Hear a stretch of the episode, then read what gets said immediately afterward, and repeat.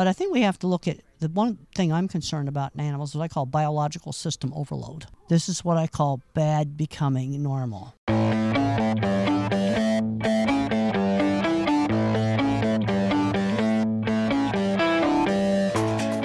From VetX International, this is Blunt Dissection. I'm Dave Nichol.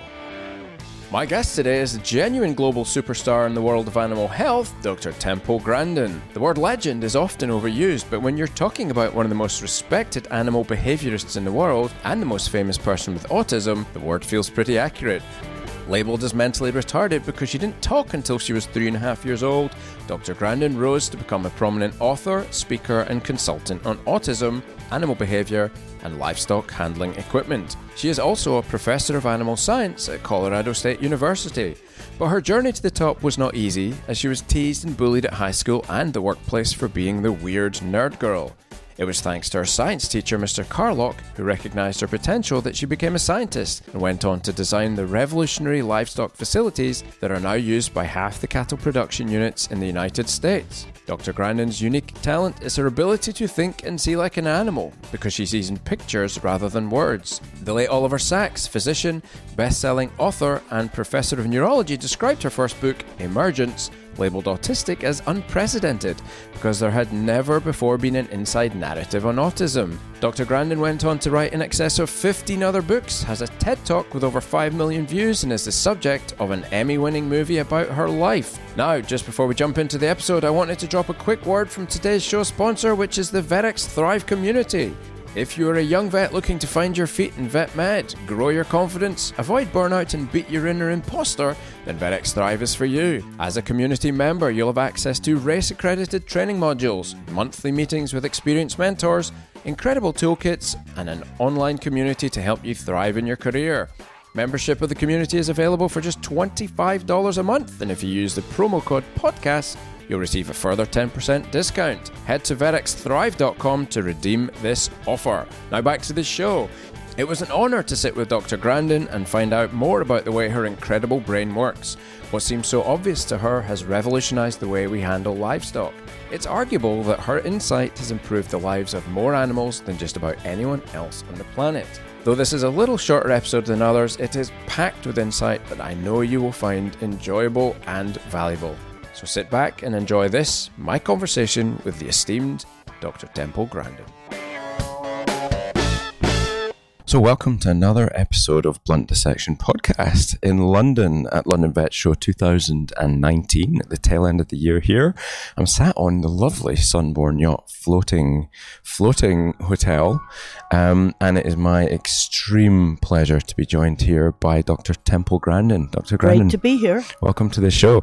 I'm a long-time fan of your work, and uh, actually, the hardest thing about this interview is finding a, a place to start is is to nail it down. But I guess the place would be the first time I came across your work was um, I was watching a, a, a, documentary on your work, and the bit of it that stands out to me, the whole documentary was fascinating, but the bit that stands out in my brain the most was a, a picture of you and you're kind of silhouetted, and you were looking up, and there was a flag. It was an American flag fluttering over a feedlot, and you were describing how things that you see in a heartbeat that other people don't see, and how the animals were freaked out by this flag fluttering and they wouldn't go down the race. And something about that, just the simplicity of the way that you took something that was invisible to the rest of us and were able to create a moment that made meaningful impact for the animals uh, that you were, you know, you were designing the the the, the, the slaughter area for. It, it struck me as one, how simple it was. Two, how easily you just picked something out. And something stuck with me there. And I've kind of followed and been a bit of a fanboy of yours since. So tell us a little that bit. That reminds me of a trip I did to Ireland a couple of years ago. And the cattle would not uh, go up the chute, they would not go into the stunning box. And all that was wrong was they were seeing motion through some holes in the door. We put tape over the holes, it fixed it. Is that what was, what was the door? Where was that? And what motion were they seeing? They were seeing equipment out on the floor through the. So you block it up so they don't see the moving conveyors and moving equipment. Um, the very first work I ever did was look at what cattle were seeing. And at the time, I didn't know I was a visual thinker. I thought everybody was a visual thinker, but I'm a real extreme visual thinker. So it seemed obvious to me to look at what cattle were looking at shadows, reflections, uh, cars parked beside the facility. And I observed carefully and saw that these things would make the animals balk and refuse to move. And other people were not noticing it. And I didn't understand why they didn't notice it. Now I know that they're not visual thinkers. And I find that even after over 40 years of working in this field, I still have to give people checklists of the things to look for because people are still not removing chains hanging down or coats on fences or paper towels hanging down waving. Okay, there are so many questions I can just spring off to from that. So let's start with the visual thinker. How does life appear to you? Can you give me a sense of, of how you, when you go into a room, how do you experience that room? Are you able to describe that? And uh, maybe that's too obs- Well, it depends upon the room. question. I, I don't remember every Holiday Inn I've ever stayed at.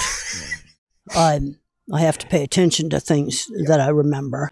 But when I first started working with cattle, I didn't know that um, other people didn't think in pictures. Yeah. I thought everybody thought in pictures.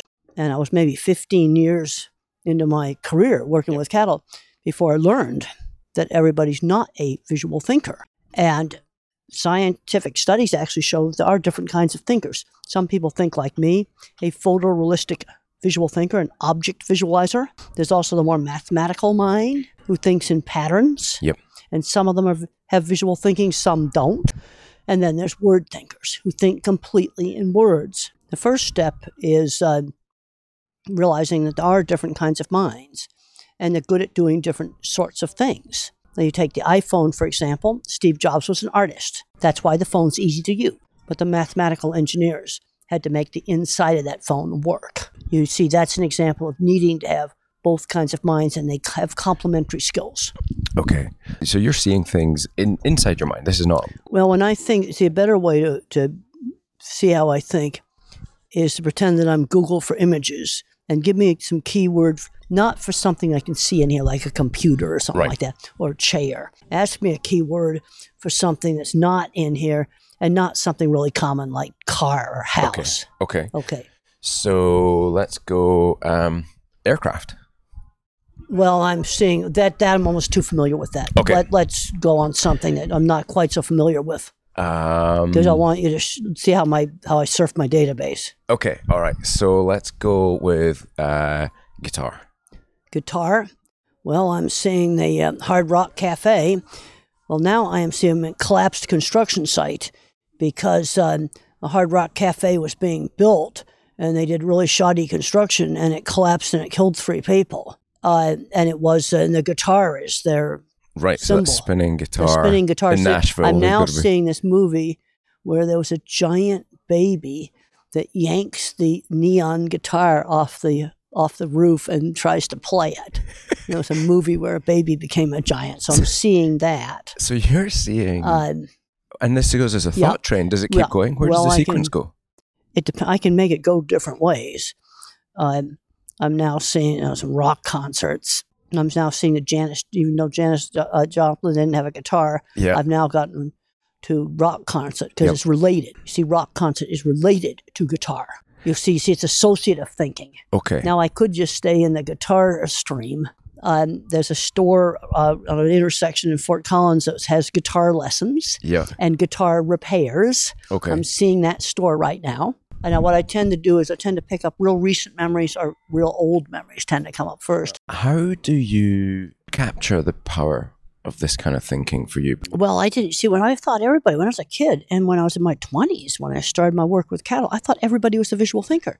And and one of the mistakes I made, I used to call other people stupid for not seeing it. Well, it's not stupidity. It's different kinds of thinking. Because I could visual thinkers like me can never do algebra uh, because it's uh, too abstract. And I'm seeing algebra requirements blocking a lot of visual thinkers out of a lot of stuff because you don't need algebra for a lot. So if you want to be a chemist, yes, I'm not going to become a chemist. So if you were looking in terms of putting teams together, you'd have a visual thinker to envisage what this thing looked like, and then perhaps Well, let's just look at scientific research I've done on animal behavior. I'd think up an experiment, but then I have to go to the statistician to do the statistics. So that's an example of different minds working together. You know, years ago we did the first research on temperament differences in cattle, And my student, Bridget Voisinet, one of my early students, did a study and we found that cattle that jumped all around when they were restrained and got all agitated had lower weight gains. And when we did that 25 years ago, I was looked at like I was crazy, but it was just something I saw it. I said, let's just try that. How, if I could take you back um, to, to earlier memories, um, you you grew up in a time where autism wasn't uh it, it wasn't well understood. It certainly wasn't well supported, um, and yet here you are, top of your field, how did that? What I imagine there were many obstacles for well, you I can to tell you in the seventies, um, starting out in the feed yards in Arizona, there were no women working in the yards. right. so Being a woman was a much bigger barrier than autism ever was. okay. Tell me more about that. Well, there's a scene in the HBO movie where bull testicles were put on the, my vehicle. That happened. I was kicked out of Scottsdale feed yard. Now, one thing that's really accurate in the HBO movie is it shows how my visual thinking works. Okay. That's accurate. They captured that, and the projects are real. Dipping Vat project, um, the optical illusion room, all the projects were real. The gate. Of all the projects you've undertaken, which one are you the most proud of? Well, different projects did different things. You know, I have kind of the engineering side where it was a piece of equipment I designed. Then I have like the prettiest drawing I ever did. And then I've got um, the thing that probably made some of the biggest change was a very simple scoring system I developed for meatpacking plants. We measure five simple things. They're outcome based variables. Percentage of cattle stunned correctly on the first shot was one of them. Vocalization while you're handling them, because if you do bad things to cattle, like They poke them with electric prods, they're going to be vocalizing. And I was then hired by McDonald's Corporation and Wendy's Corporation to um, teach them how to inspect plants using this scoring system. And in the year of 1999, when I did this, I saw more change than I've seen in my whole entire career because it forced people to manage things. Mm, See, early in my career, I made a mistake that a lot of people make. I thought you could build a self managing cattle handling system. You can't.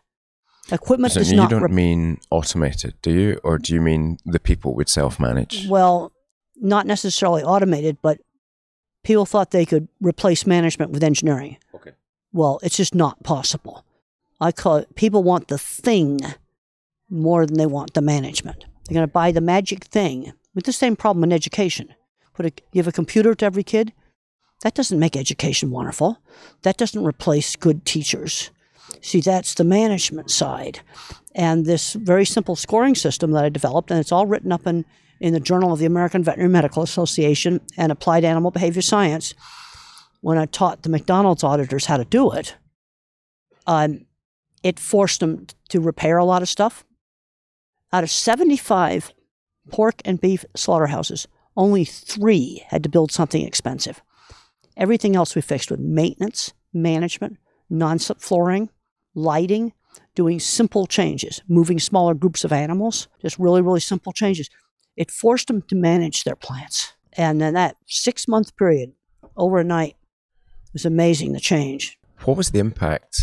You know, the measurable, tangible output of those things. Like, what was the big win for the corporations that hired you and the animals that that Well, when the corporations were forced into uh, hiring, well, the reason it got started is you might want to look up something called the McLibel case. And uh, McDonald's spent a lot of money, um, you know, on the McLibel case. And the people in that case won some of the stuff. And so now they were forced to look at it. So I was hired to bring Bob Langert and other people who worked for McDonald's out to farms and slaughter plants for the first time and look at stuff. And when things were done right, they were happy. And when things were done wrong, they were really upset about it. It was very interesting to watch animal welfare go from an abstraction that you delegate to the PR department, you delegate to the legal department, go to something real that the um, procurement department is going to have to do something about. and somebody on the front line is going to have to execute the plan, Well, that's right? right. You see, now the abstraction was real. And they go, oh, whoa, there's some stuff that's wrong. And the Bob Langert, the person I worked with, is retired now. He has a book called The Battle to Do Good. that tells about, you know, his, what his involvement in this stuff. Then Wendy's came in six months later with a super good program. Burger King got on it too. And the thing I did is I made sure everybody used the same scoring system. And it was very simple. The plant knew exactly what they had to do. And the other thing, I was not shoving equipment down their throats. Mm, I did everything I could to make whatever they had there work. Yep. with repairs and with simple changes like adding a light on a dark chute entrance, put up a shield so they didn't see people walking by. Just simple stuff like that. And repairs, lots of them. Did, was the start of this journey? It sounds even like you know, whilst it was an abstraction, does that coincide around the time where you know animal sentience, as it were, or emotional, you know, the awareness or the uh, the belief almost changing? You know, that animals are not? well, when I did my emotions. first paper on the uh, temperament, um, I, the journal article reviewers made me remove the word fear. I was not allowed to use the word fear. I had to call it agitated behavior. Is that right? See, and this would have been early to mid 90s. It was agitated behavior. Fear word wasn't allowed. But the thing that's interesting is if you go in the neuroscience literature, there's ancient old papers that use the fear word. And the fear circuits have been fully mapped. Right. But now you've got this is where I think word based thinking comes in. You've got some people, I think the word based thinkers, they're trying to say animal isn't really conscious because it doesn't think in words. Mm, It's just a survival circuit. Well, I don't buy that. right. Um, but what I'm learning is that thinking in pictures or thinking in math, I can't do the thinking in math, but I, I can relate to it better than the pure word thinker, where uh, it, it's hard for me to imagine uh, thinking totally in words. You'd have a hard time imagining that an animal could think. Absolutely. Where for me, it's easy to imagine that because everyone has a dog knows that if he doesn't like the vet, you make the turns the dog knows. Oh, or he's going to the dog park, he's all happy oh, yeah. because he knows. But Oh, yeah. that if that isn't some form of thinking, I don't. I don't know. It's, my my dog knew from three miles away from the veterinary clinic. So when I was a little boy and I wasn't a vet yet, the exact turn. It was a little Yep. little Y junction in the countryside in Scotland, just outside of St Andrews. And if we went left, that meant beach, and he went crazy, happy. If we went right, it meant vet, and he went crazy, unhappy. Yeah, he knew. They knew absolutely. He knew, and that's why it's so important. Um, there's a thing called fear free now, where Right. let's work on making puppies' first experience a good first experience. Right. Let's give them a non-slip floor to stand on, so the puppy's not sliding all around and getting all upset because it's slipping and falling. Well, it's interesting you mention that because your your work, I've worked in the small animal field for all of my career, but your work took me, I, I think, a lot closer to a doctor called Sophia Yin and the work she was doing, and now and that was low stress animal handling, and now Marty Becker has, has Yeah, got that's right. fear-free Yeah.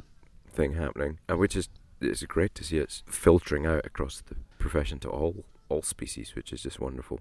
How did you push your way? We talk about this glass ceiling now that, that women often have in, in climbing through their career. How Make you- yourself really good at what you do. Another thing I learned to do is you sell your work, show off the portfolio. Yep. When I would do an interview, I'd just lay a big two foot by three foot drawing on the table and uh, put the pictures out there and a couple of articles I'd written. You sell the work. and that's when you're you're pitching to a client. That's is that right. right? But I also wrote about each project I did. I wrote about them, and then I thought about it like a journalist. What is original about this project? Like the dipping vat system had the entrance design, which was shown really nicely in the movie. And I wrote about that in our state magazine and in our national cattle magazine. Okay, so you're you're you're working a lot with the next generation. Talk me through that work. Well, I've I'm you know I make money in my speaking engagements. I put a lot of graduate students through school. I've put about twenty graduate students in animal behavior through school. Yep. And school can be very expensive these days. And you know, my priority right now, the age I'm at, is I want to see uh, help students to be successful and Okay. get out and do a lot of good things. That's my top priority. Is uh, you know helping the younger generation to get out and do good things and understand animals. I'm thinking from the the veterinary profession particularly. What do you see out there? What can we do better to be better at our job with the animals, particularly again production animal side? Well, the thing is, there's just so much stuff to learn. And of course, a veterinarian is the first place that a dog owner is going to go to if they have a behavior problem. And Chelsea Shivley, my veterinarian student, did her thesis on looking at curriculums of U.S. and Canadian other vet schools. And in the U.S., it was possible to get through without even having dog and cat basic behavior, which I think is terrible. But on the other hand, I was at the bovine practitioners meeting just over a year, maybe two years ago now, and I was talking to some students there about bull safety and some very basic things on bull safety they didn't know. For example, they didn't know what a broadside threat is, that the bull face sideways and flex up his neck. Uh, that's basics. That's basic safety. Yep. And they're not learning that. But but veterinary schools and the curriculum leave out so many of the fundamental things we would see every single day in favour of the more perhaps esoteric or niche areas that, that suit the professors. But we didn't get a day on behaviour, dentistry. We got one day. Nutrition, no days. Well, nutrition's another thing where, of course, they're gonna. That's lacking. You know, with basic management stuff. The other thing that's happened, especially in the U.S. and Canada, is animal science and veterinary is separated. Then I go down to uh, uh, South America. They got one six-year program that covers veterinary, but also covers meat science and the stuff that's in animal science. See, one of the things, the big problem in science is silos. And well, all the research now it isn't just veterinary medicine, but lots of fields, is they're trying to get a lot more cross-disciplinary. Uh, in the technical side of things, since I consult a lot of autism meetings, I like to figure out, um, you know, good majors for people to take. And what the tech companies really like, they like to mix up physics with electrical engineering, throw a dash of mechanical in there, and Yep. and um, and go across some of those uh, different technical areas. Yeah. And then that person's just perfect for designing the latest electronic thing, Right, they can see the whole thing. not just a pure electrical engineering degree, for example. Yeah.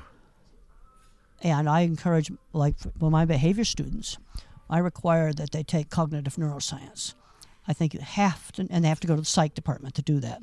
Yep. Uh, you've got to know something about how the brain works. It's just absolutely essential.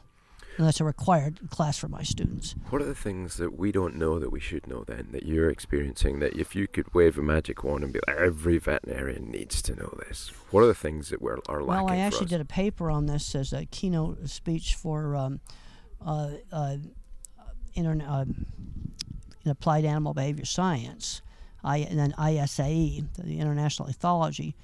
Well, things like basic flight zone principles, bull safety. That would be some of the basic stuff they would need to know.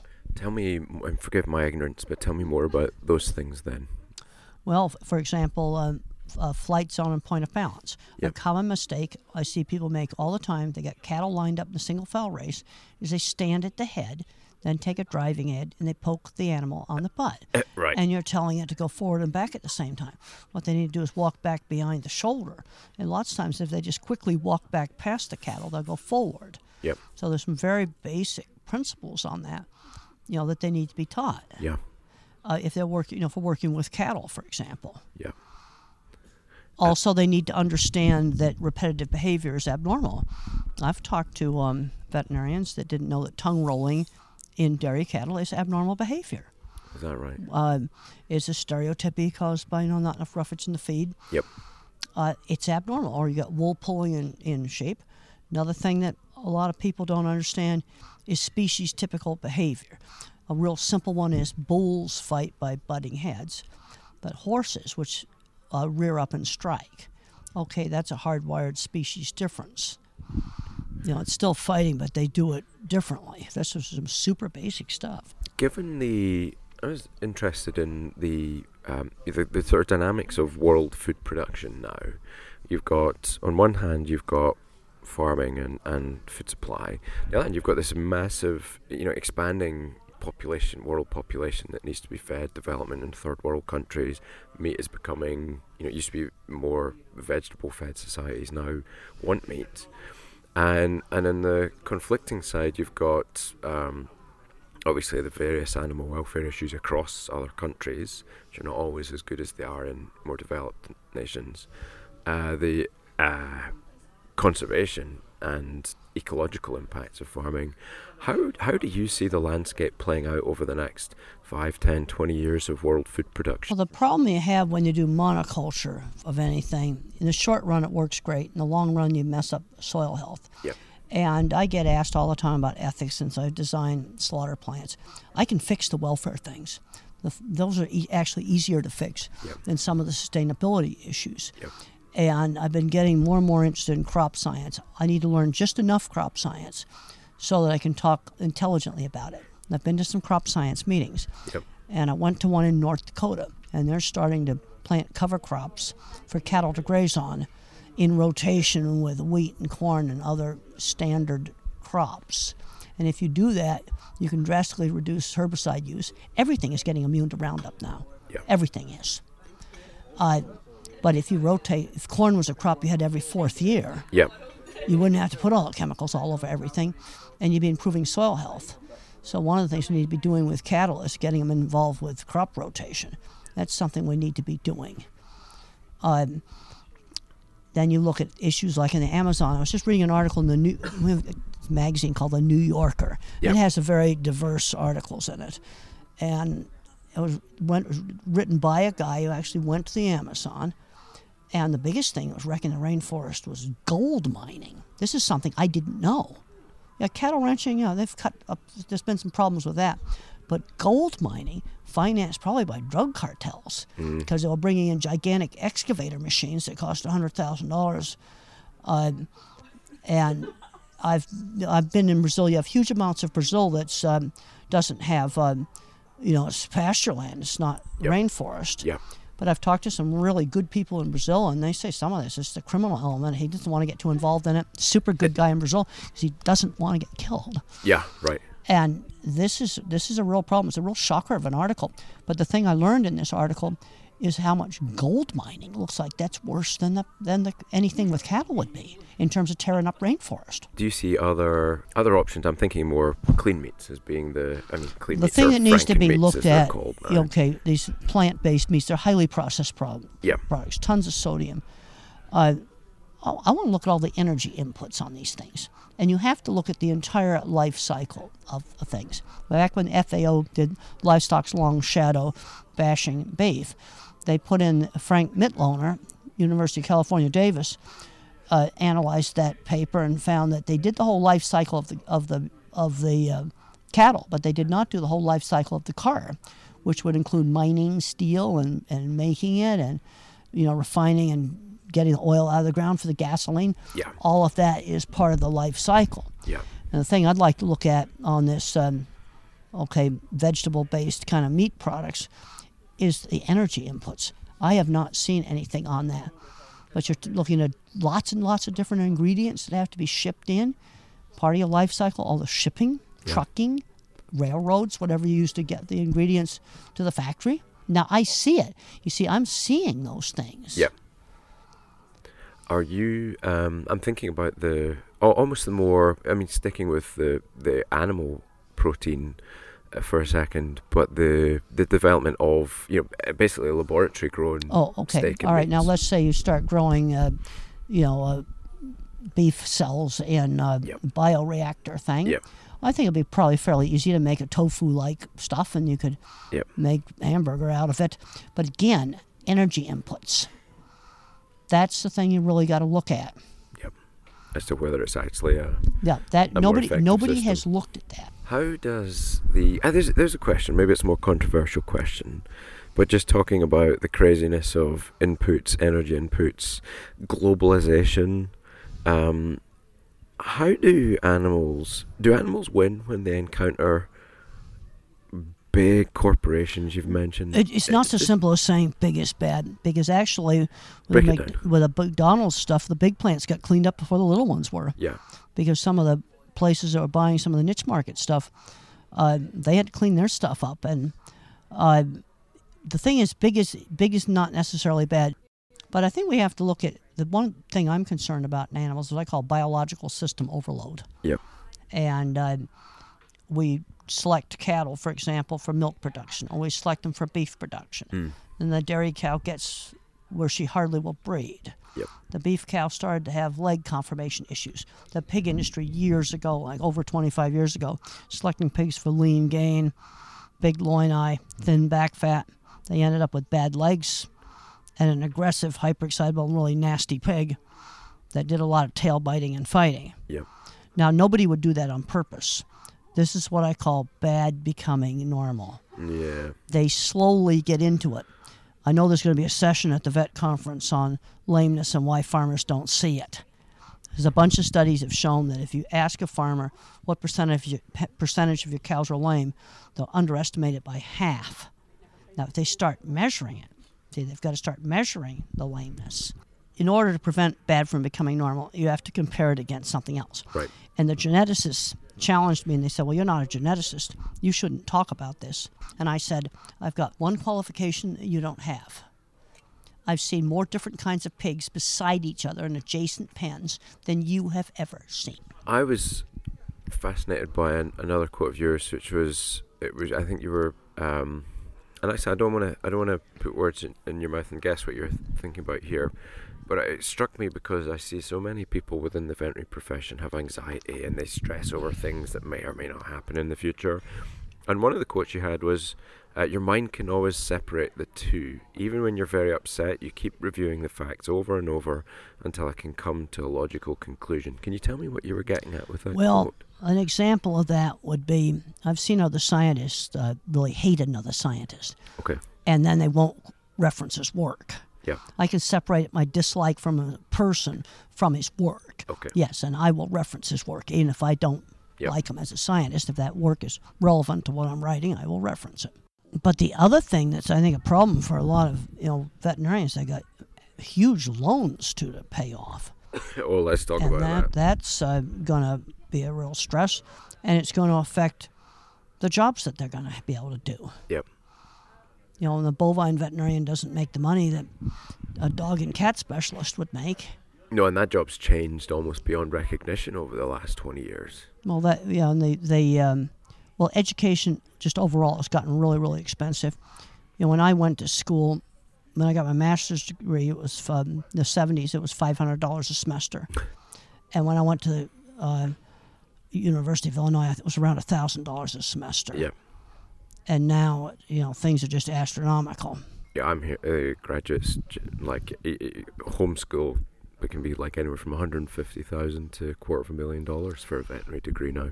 But that's the problem. How are these kids going to pay it back? Yeah, That's enough to make anybody have anxiety. absolutely. You add in that the stress of doing a job in front of social media and the whole world watching. Well, yeah, and then you make a mistake on one dog and then you get ripped apart on social media. absolutely. And it may have just been an honest mistake. Sometimes mistakes happen. What habits or routines have you developed or, or encountered over the years that have served you well? Well, one of the things, even when I was working really hard designing stuff, equipment startups, and things like that, was uh, getting enough sleep.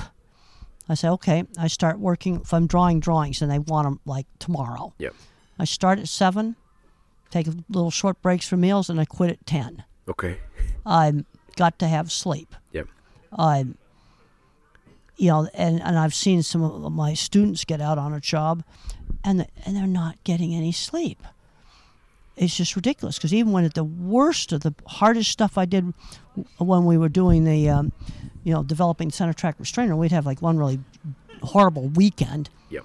either Labor Day or Memorial Day that we always did at startups. We used those three day weekends Yep. and we'd be up all night and stuff during that.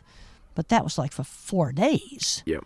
But just for more regular stuff, like when I just had to crank out the drawings, Yep. I never stayed up all night doing a drawing, no matter how what the deadline was. What people or events or things have had the greatest impact on your life? Any any people really well, I've had some really direction? well. I had a great speech teacher. My mother, mother had a really good sense of how to stretch me. One thing, I wasn't allowed to become a recluse in my room.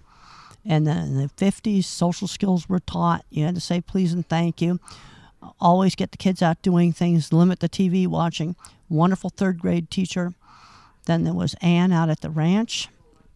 And Mr. Carlock, my science teacher, and really important mentors. What did they do that made them stand Well- out so well for you? the amount of time they spent with me, for one thing. They spent a great deal of time with me. And Mr. Carlock gave me interesting projects to do. Yep. And he also it- convinced me to study because now education became a pathway to a goal. Yep. See, I think a problem with a lot of kids is education is just sort of, you, there's no goal. Yeah. But when education became wanting to be a scientist, and I knuckled down and I studied. Still couldn't do algebra. I managed to get out of it, and I got out of it because in '67 the required math course, you know, nationwide was not algebra. It was uh, probability, matrices, and statistics. Okay. That's not sounding a lot better to me. Yeah, that uh, that saved me. And there was also a really good guy in construction that seeked me out because he'd seen my drawings. And so again, this is showing the work. You know, when you're different, you sell your work. Where else did you put those drawings? You you were you were pitching business. It almost sounds like you were pre-blog era, but producing content that other people could find you. Well, yeah, I oh, well, I was writing in the or- writing in the trade magazines. Right. was we had the Arizona Farmer Ranchman. We had we had three cattle trade magazines at the time: beef, feedlot, and calf. I Yep. wrote in those, and then uh, the meat industry had three magazines, and I was writing in, in some of those. You mentioned it again. We're we're speaking off before the interview, and hard work sounds like it's a core of the way you've built Oh yeah, your you've career, got to do hard work. and you've had to overcome so much. Uh, Well, the other thing life. is, is I recognized doors. That scene in the movie where I get the editor's card. That's a very important scene, because I recognized that if I wrote for that magazine, the doors that would open up. right. So you were- were able or are able to see opportunities when they, they Yes, come but you see, I'm seeing a lot of parents are not very good at, not very creative at seeing opportunities. Okay, well, my kid had job interviews and he didn't get them. I said, you, who do you know that owns a business? Just get them in the back door. Half of all decent jobs are gotten in through the back door, through contacts. Yep. And taking chances. Yeah, and and I had to work really hard to make myself good at what I did. That was a lot of hard work. Yep. I made myself really good at something highly specialized, and at the time that I did it, there was no competition, What which was an advantage. a big advantage? What um, what is hard? What did hard work look like to you? Like, how did you mold yourself to being that? You you saw the opportunities that came through, you pushed yourself into those opportunities, but what else did you do that that, that drove you to be able to do the things? Yeah. One of the things that drove me, I wanted to prove I wasn't stupid. Okay. And I remember um, when I did one of my really nice drawings of the dip vat, and I looked at it and I go, I couldn't believe I'd actually done that. You know, I, you know, it took a while to you know really get my drawing good, but I wanted to prove I could do it. That was a, a big thing. And there were people in the cattle industry that were bad. There were also people that were good. The people that were bad was at the foreman level that level of the, the the big bosses were not where the problem was and the wor- guys actually working right with the cattle were not the problem it was the foremans that's where almost all the trouble was What sort of trouble was there? well bull level? testicles put on my vehicle the Yep. metal plate that was put in the dip vat entrance and then we took that out of there i had another dreadful job where it was a ranch and the ranch foreman was sort of making uh, you know moves towards me and I didn't want to cooperate with that, so he told the owner that the corral system did not work. Well, it's very difficult to deal with that. Yep. That's another foreman. Another thing was a foreman at a meat packing plant breaking some equipment on purpose. Why do you think they did that? What was the motivation? Were they? well, I think it's jealousy. They didn't like this weird girl, girl nerd coming in on their territory. Yep. and, And showing uh, 'em how to uh, it was a shocker for me to learn that a company would actually break their equipment and cause downtime just to do something to me. Yeah. I thought that if you worked for a company, maybe people were a little more logical, and they they're not. People are definitely mostly not logical. Are they? If you would give yourself one piece of advice back then, before you set out, what would it be? Well, I would tell college students today, whatever field they major in, internships. Mm-hmm. Try on careers. Because you need to find out what you like. You also need to find out what you hate. So try too. multiple things. Well, you try some different things. Like, okay, let's take large beef plant. Yep. So you take three undergraduates out there, two love it, one hates it. Yep.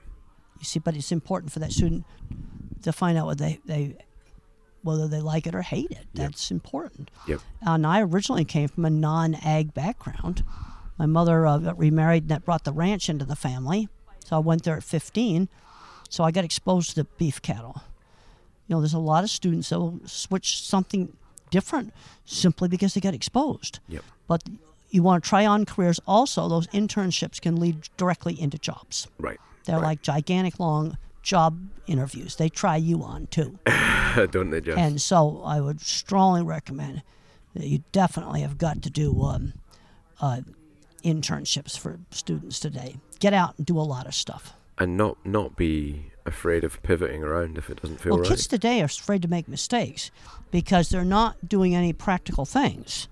You know, when I was a little kid and I wanted to make this bird kite work, I had to tinker and tinker and tinker to get it to work. And I've got a book called Calling All Minds, which is just my childhood projects. But we got some kids growing up today, they've never used scissors. So let's say they grow up to become a veterinarian, they have a hard time sewing up cuts. Right. And this has been documented in human doctors because they've never used a needle and thread and they've never cut anything with scissors. They're totally removed from the world of hands on things. Thank you. Thank you for coming over here to visit that was us in the. United Kingdom. Um, I want to. You know, there's a number of, of books that you've written that, that people can go check out. Um, but four of them listed here: "Animals Make Us Human," "Thinking in Pictures," "The Autistic Brain," "Animals in Translation." There are a ton more. Well, I and I- also have some of they're definitely applicable to the veterinary profession. Yep. Improving Animal Welfare Practical Approach, Yep. published by CABI here in the UK. Yep. Livestock Handling and Transport, published by CABI. Another one, Are We Pushing Animals to Their Biological Limits? That's co edited. Uh, those are three that are definitely relevant. I also have uh, cattle handling books. I have Humane Livestock Handling. That has a lot of drawings in it for meat plants and really big ranches that's probably not applicable here in the UK, Yep. but it, the meat plant drawings would be. And then uh, Temple Grandin's Guide to Working with Farm Animals, and it's a full color book, and it's got a lot of smaller kind of facilities that would be suitable. Uh, came out with that uh, just relatively recently. Yep. So those are some of my livestock books they definitely want to look at. Fantastic. And if they want to reach out to you and get in touch, is there a, best Well, way they- to do it through your can- website? They can go on the departmental website uh, at An- Department of Animal Science, Colorado State University, and then Grandin.com. Don't try to contact me through that, but there's lots of lots of materials on there that I've put up there for free because I just want to work on educating people. That's fantastic. Well, uh, Dr. Crowner, thank you so much for your time and well, the work it's great you do. to be here. Thank you very much. Thank you. So, folks, just me before you jump off. Uh, wasn't that just an amazing show? I want to thank Dr. Grandin for giving some of her valuable time at London Vet Show. That was really kind of her. Uh, and please shout her out on the socials as well. Now, I am doing my very best to bring you amazing guests and great content. If you're appreciating it, then help me grow the show. You can do that in one of three ways. Number one, tell your friends about this who you think would benefit from these insights and this education. Number two, share the shows on social media. And number three, leave a review on iTunes. If you would do one of those things, I'd be most grateful. Until next time, be safe, be well, and be happy.